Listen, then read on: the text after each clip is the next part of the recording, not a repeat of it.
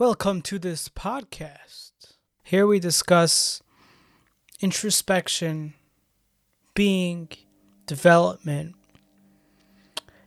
and all the good stuff. The Islamic tradition is is one up on the Christian identity because of that. Because they are fine, they are okay not being relevant and staying in the background. Um and almost losing their identity in some sense. They're willing to lose, they're very comfortable losing their identity. They're in a good relationship to their identity. The Christian identity relies on the negativities of the Jewish identity, while the Islamic identity is different than that because it, it's fine it's comfortable waiting in the background and losing its own identity as long as progress doesn't fall backwards. And so you could find naturally that the Islamic identity would allow their populace to just stay in the background for generations. In a way, threatening their own identity because if it went if it goes for like five, six hundred gener- six hundred years, it would be highly likely that the identity would fall. And so it's almost built on a certain level of positivity, meaning a hopeful future that wouldn't need them. And therefore they would their job would be done, as opposed to the Christian identity its whole basis is the negativity of the Jewish of the vulnerabilities of the Jewish identity, and so they will only be relevant as long as the Jewish identity is vulnerable. Okay. Now, when it comes down to it, the Christian identity has taken a certain level of sophistication over the years. And so that's worth noting at this moment. Let's talk about the Protestant Revolution, which, in a certain sense, redefined the entire identity so that it was no more built on the negativity of uh, or or the vulnerabilities of the Jewish identity, but rather was some sort of abridged version of the Jewish identity that just had a more Christian theme to it, in some sense. If you like really pay attention to Protestantism, in certain sense, everything about it represents a Jewish identity, only that it has a Christian name and it has a couple Christian themes that are more emphasized. But, you know, and so that's what allowed the Protestant movement allowed for the Christian and the Jewish identity to work coincide because they're not reprimanding each other for their vulnerabilities, but rather are just two of the same, one more globalized and one more focused on its tradition, its personal tradition or some sense. And so it almost became a unilateral peace between the two in order to eh, just because of, of a change of pace. And so it has a lot to do with the philosophers in Christianity who redefined it for the for the identity. They just they got down and, and went to the nitty gritties of it and then put put a new stamp on it made made changes, and so it didn't rely so heavily on the vulnerabilities. Okay, but it's still. So, what would you say the the modern day Christian, in its ultimate thesis? Would you say uh, would you say progress, the extreme progress of the Jewish identity? Possibly. I would say that it's that and a globalized connection to other identities so that the Christian identity is the Jewish identity at its fundamental sense, meaning progress over anything else, the race to the moon.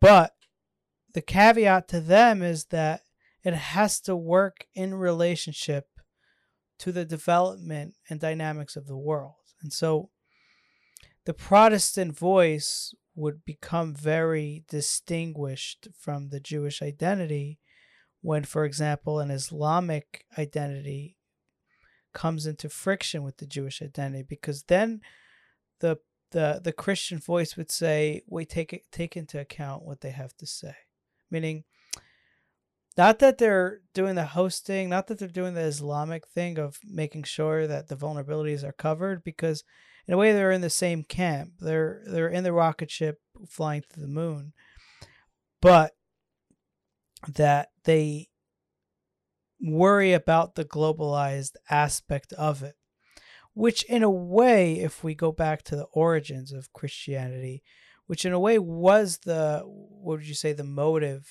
of its founding member, which was let's globalize the Jewish identity.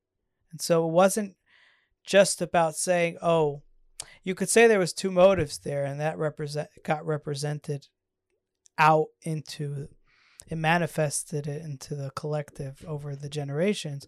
One was there's some terrible vulnerabilities that are so apparent in this Roman Jewish war, and it's everything about it is problematic. And so let's walk away from that, take its good elements, throw away its bad elements, and say, let's build something that covers those vulnerabilities. Make, you know, make sure the law is relevant, make sure it's on your heart, make sure your relationships with others are proper, right? You know what the prophets were calling about in the in the the end of the second temple.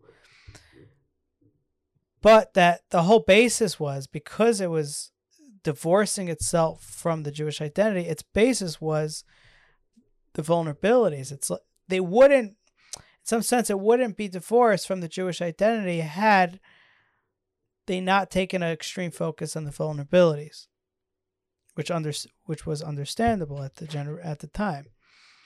And so what we have is that motive as well. Another motive is just let's globalize this. There's something great here. Let's work on it. We'll make a couple of changes that work with the global agenda and we'll globalize and then you have that like Protestant voice that comes out from that which which cares about the global aspect to the Mosaic tradition. While the Mosaic tradition doesn't take a deep account into the global aspect, although you'll find throughout its tradition additives and, and some some level of focus. And in some sense the we'll call it the religious aspect of it, the law, the the rabbinic tradition of the Jewish identity was there to cover the global agenda by making a way to filter out the relevant information of the world through their identity. So, like, the laws got more intricate and more intricate as the world got more complex. And so, in order to filter in the information of the world into like a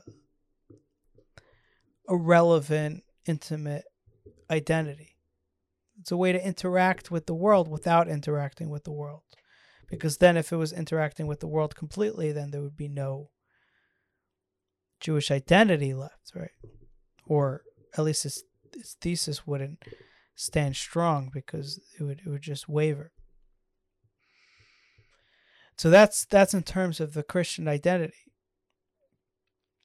And so you you won't find the, the anti-Semitism manifesting from the Christian voice per se, as was so apparent, was so um, rampant in the Middle Ages, because Christianity redefined itself, and it didn't rely on the vulnerabilities of the Jewish identity.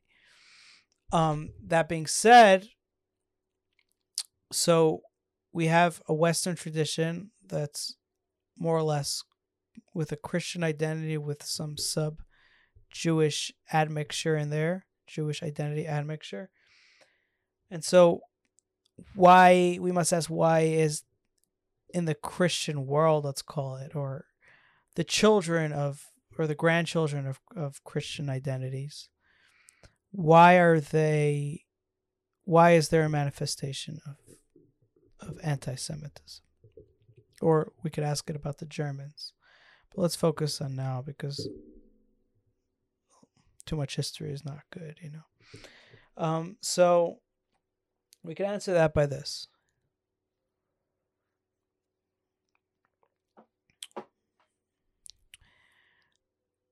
We mentioned it in the beginning, which was that, or in the other video, we mentioned that